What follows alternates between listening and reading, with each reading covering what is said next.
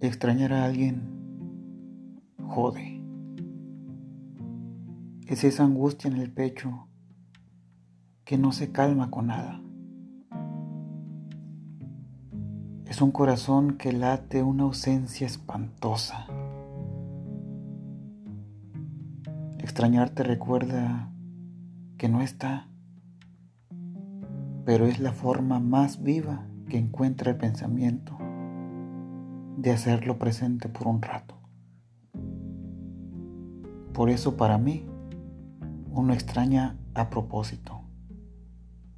Se propone hacerlo. Lo traes de regreso en imágenes, en canciones, en palabras. Lo traes de regreso incluso en lo que pudo haber sido y no llegó a ser.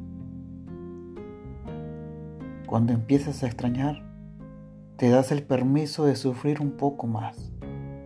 Sabes que va a doler, que te vas a romper un poco más, lo sabes.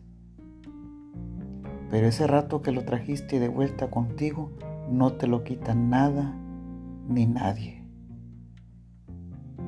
Ese rato que estuvo contigo en el alma y en el cuerpo otra vez, calmaron tus latidos inquietos ese rato valió tu pena.